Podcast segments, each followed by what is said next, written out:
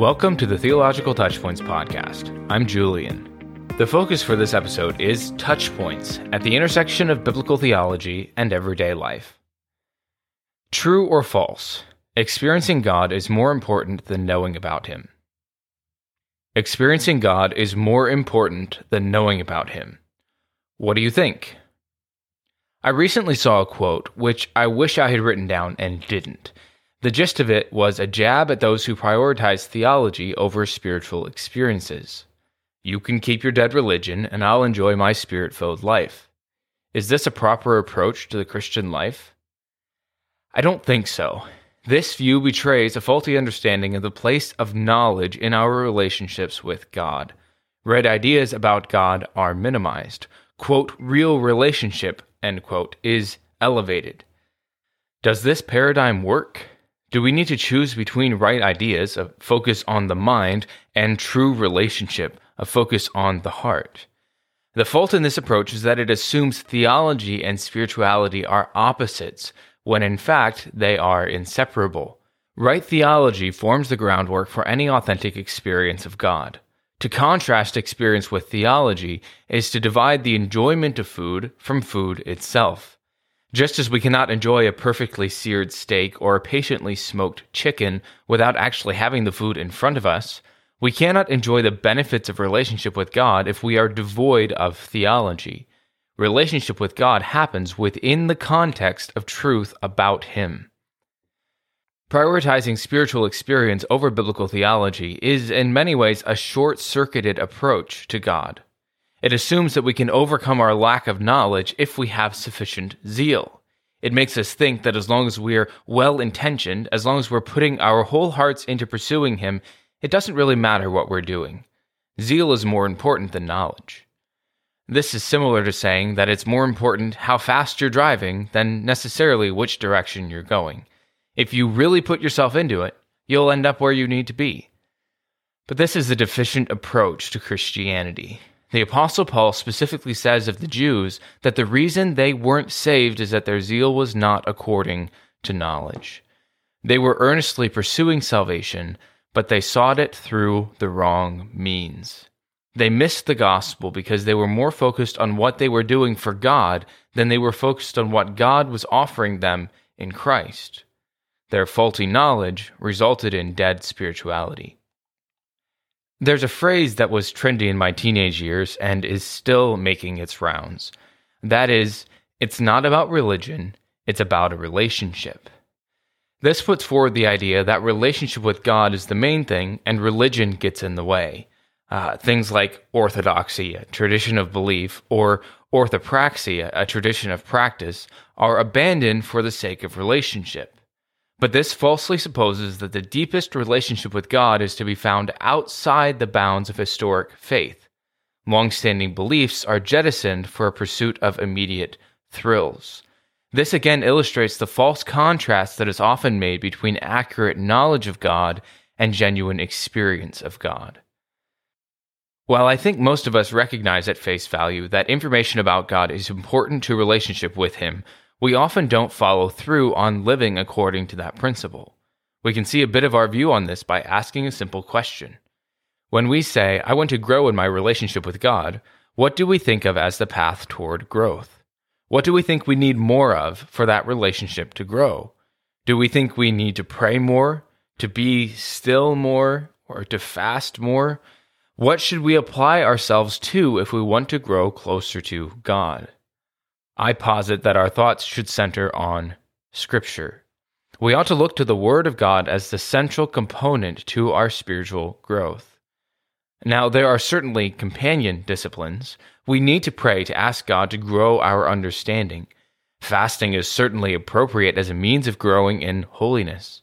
Prayer, fasting, and similar disciplines are essential to Christian growth but not without a focus on God's Word as the primary catalyst for change. God's Word is what reveals God. It reveals our sin and leads us to grow and change. It reveals God's provisions for change. We need to be scripture centered, Bible minded people if we want to experience true and lasting spiritual growth. And so we need to understand that information about God, a truth understood through Scripture, precedes relationship with God. Right theology precedes true relationship. We will not experience God truly apart from His revealed Word. We will not be led by the Spirit if we aren't familiar with God's Spirit inspired Scriptures. We will not experience authentic relationship with the true God if we ignore the Bible that tells us about him. So I said we need to know theology in order to have a relationship with God, and I also said we need to know our Bibles in order to have a relationship with God. Uh, we need to know our Bibles not just in a general sense, not such that we're just familiar with some chapters and, and verses and isolated ideas, but we need to know the Bible as a whole, the big picture of Scripture. So what I'm speaking of when I speak of theology is is not some exercise divorced from scripture, but it's the simple reading and believing of the inspired word of God. We need the kind of theology that arises from a familiarity with the Word of God through wrestling with the concepts of Scripture and fitting them together in a way that makes sense and explains the gospel comprehensively and sufficiently. We need a holistic theology built upon the clear teachings of Scripture. Theology, in the truest and best sense, is not an organism divorced from Scripture or even distinct from Scripture. The best theology is one that arises solely from Scripture itself, text built upon text, filling out our understanding, buttressing our faith. We need to soak ourselves in the Word of God and submit ourselves to its truth claims. We need the Bible to lead us to God. We need to understand Scripture in order to have a relationship with God. We need to know what God has revealed to us about Himself in Scripture. So when I speak of knowing our Bibles or reading our Bibles, uh, we don't come to Scripture as some mystical means to God, as if reading God's Word provides God the opportunity to speak to us uh, apart from His Word. No, it is the word itself that God uses to speak to us. God communicates with us in and through His Word. The Bible itself is the channel to relationship with God. And if we want a vibrant relationship with God, we need to be familiar with the text of Scripture. We need to know its arguments, understand its truth claims, and see the big picture. Most of all, we need to see Christ in it. So I want us to return again to the original question Is experiencing God more important than knowing about Him? And I would answer that with a yes. All the knowledge in the world does us no good if it does not result in a deeper relationship with our God and Father. God isn't after smart people. He isn't after intellectual snobs or arrogant scholars. He's after the broken and contrite, the humble one submitted to him. He wants us, not just our minds, but all of us. We must be certain that we are living as Christians in actual relationship with the living God. Experiencing God is what the Christian life is all about. Experiencing His salvation, His blessing, and ultimately His presence. Christianity is only dead religion without God. Is experiencing God more important than knowing about Him? Absolutely. We need to go beyond simple knowledge and move into a relationship with God, but we need to think a little deeper on this one. The companion question to is experiencing God more important than knowing about Him is this How do we experience God? If we want vibrant relationship with the true God, what are we to do? And this takes us to the other side of the initial question knowledge of God. The issue with the question, with the main question we're looking at here, is experiencing God more important than knowing about Him? The issue with that question is that it supposes relationship with God can be had without knowledge of Him. It sets up a contrast between knowledge of God and relationship with God, experience of God. So, again, the issue is that this question supposes that relationship with God can be had without knowledge of Him, and that is quite simply an impossibility. We cannot have relationship with the true God unless we have right knowledge about Him. Why do you think He revealed Himself in a book? Because there is information about Himself that must be comprehended before relationship with Him is possible. So again, we need more than just knowledge in order to have a relationship with God.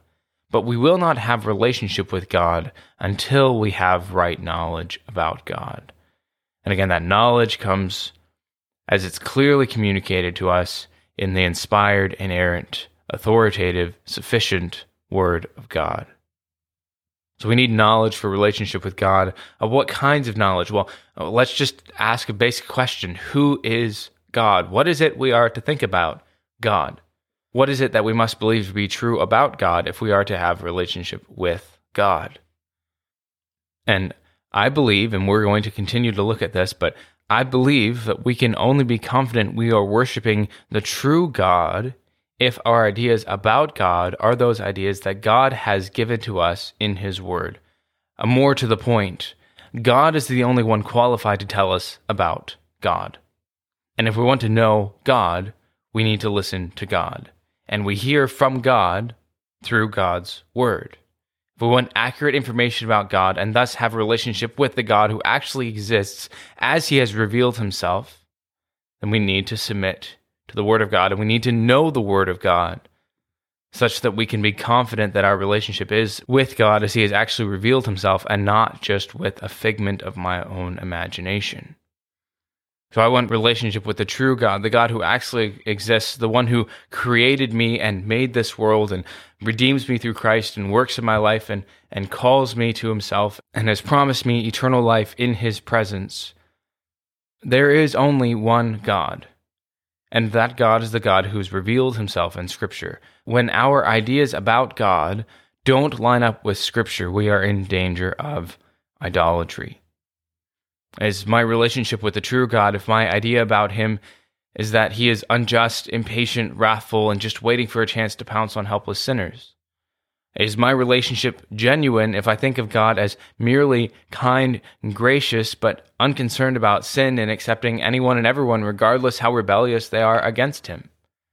Is my relationship with the true God if I fashion him in my own image, imagining that he is just like me, loving what I love and hating what I hate?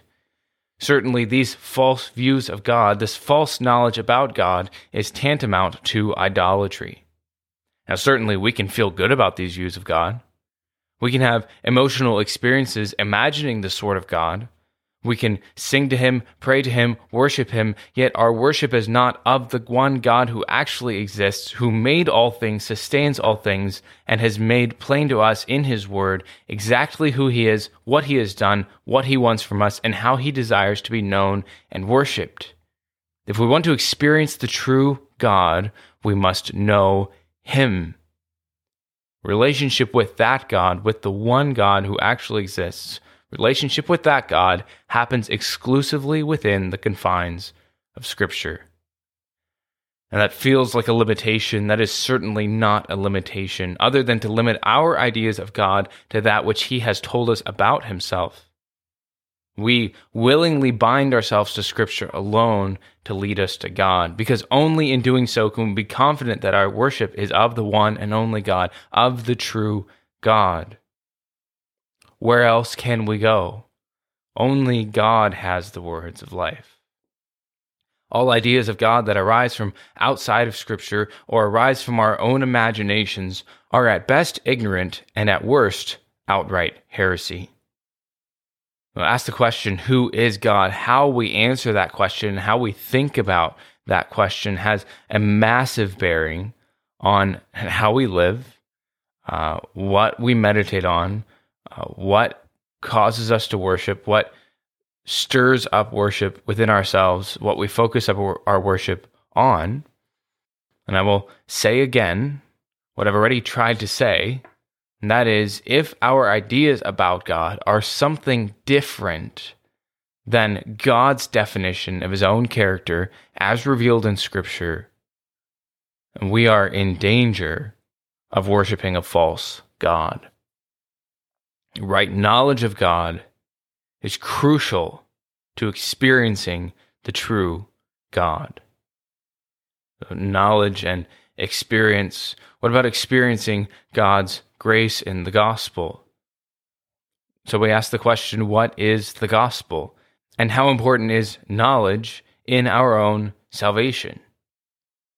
Now, we are not saved by theology. We're not saved by getting all of our I's dotted and T's crossed and, and everything in neat little boxes, the way theologians like to handle things. Uh, we're not saved by getting our theology straight. We're saved by faith in Christ. But is true faith just a general good feeling toward God? Or is it more than that? Is the gospel just a collection of nice thoughts God has toward man? Is it just God's desire for relationship with us, however and whenever it can be found? Certainly not. The gospel is a specific set of truth claims, claims that must be held if we are to be saved. And so, in one sense, all we need to do is, is believe, but in another sense, there are certain things that God calls us to believe if we submit ourselves to Him and submit ourselves to His Word. And these things are clear in His Word. And to reject these things is, in fact, to reject the gospel. And really, if we were to put together a, a, full list, we would end up with a list of, of all the things that God has clearly revealed in His Word pertaining to His people, pertaining to His church. But the things that I've highlighted here, and there are a number here I want to bring out, but the things I've highlighted here are things that I believe are so clear in Scripture pertaining to the gospel that to reject these things is to reject the true gospel, and thus to reject the true God. Uh, first of all, just believing that God created all things by his word. God created everything. Scripture is constantly referring to God as the Father, the God who, the one who created everything, the one who sustains all things. But everything finds its origin in God, continues by his power, is preserved by his power, uh, finds its life in him. Uh, Hebrews 11, verse 3, uh, points to faith in God and specifically God creating the world by the word of his mouth as being the starting point of all true faith. So the belief that God created all things by his word, crucial to the gospel. The belief that Adam sinned and brought the curse of death on all humanity. Uh, central to a right understanding of the gospel. The belief that all of us died spiritually in Adam. Romans 5 in Adam, all died. In Adam's sin, all died. The belief that we are all born sinners in need of salvation the belief that we will all be judged for our actions, whether we submit to God in faith or rebel against his authority. The belief that salvation can only be experienced through Christ, through his righteous life, substitutionary death, and glorious resurrection. Crucial to the gospel. The gospel that saves is this gospel because this is the gospel that God has revealed in his word. The belief that salvation is made available by God's grace alone. By grace you have been saved. The belief that salvation is received by faith alone. By grace you have been saved through faith. The belief that all who call in the name of the Lord will be saved. The belief that those who receive the gospel will experience eternal life in God's presence. And the belief that those who reject God will experience eternal death in hell apart from God's blessing and under his divine judgment. And all of these are, are an incomplete expression of the gospel, but are, are pieces of the gospel. And these components of the gospel are so clearly revealed in Scripture that, again, to resist them or reject them is to resist God Himself and to fashion a gospel according to our own imagination, our own preference, and not to receive the gospel as God has given it to us in His Word. And so this list could go on.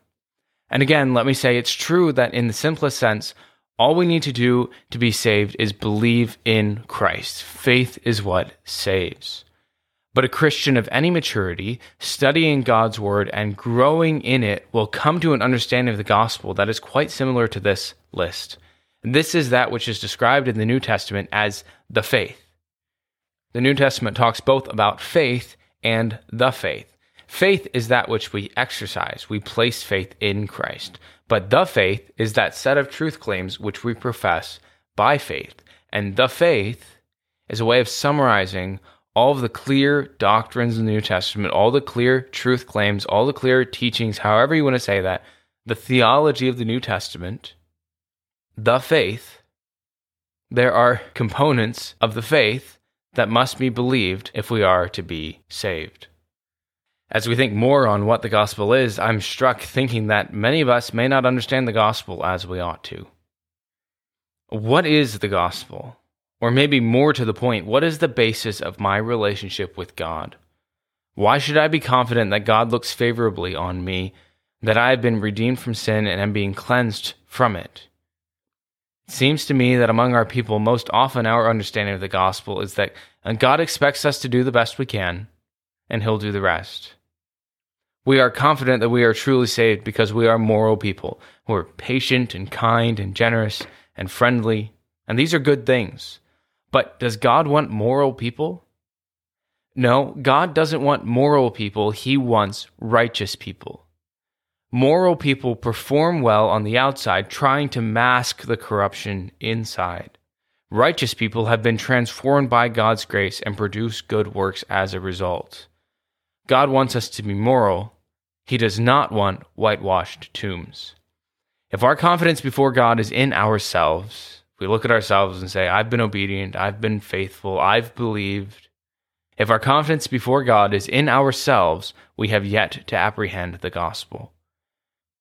And so often, our confidence before God is in ourselves, our morals, our obedience, our choices, and our confidence is not in Christ and Christ alone. And the reason why this view of the gospel is so toxic is that it trusts our behavior as the basis for God's favor. If we do well, God will be pleased and will bless us. But that is certainly not the biblical gospel. Nowhere is the gospel described as a mutual agreement between us and God where we do our best and God makes up the difference. God doesn't want us to try the best we can, He wants us to surrender. God has provided everything for us in Christ. Christ is the source of God's blessing. We receive God's blessings by faith. I realize we've opened a number of threads in this podcast, and it's going to be difficult to pull them all together here at the end. But what I want you to remember is simply this. If you want true relationship with God, if you want to experience God, you'd better be after right knowledge of Him. You'd better give yourself to understanding God as He's revealed Himself in His Word. Don't settle for a vision of God that makes sense to you and fits in your little boxes and is compatible with your approach to life. Accept God as he has revealed himself in his word. God, as he has described himself, is more glorious, more loving, holier, more generous, more gracious than we can imagine. We should not want a God of our own imagination. We need the God of Scripture, God as he has told us about himself. So if you want experience of God, you want relationship with God, go after right theology, go after uh, scripture, study it, understand it, read it, memorize it, learn it, get familiar with it. But then don't settle just for uh, familiarity with scripture. Uh, so we have two dangers here. The one is that we get all of our ideas right and we never follow through. That's a problem.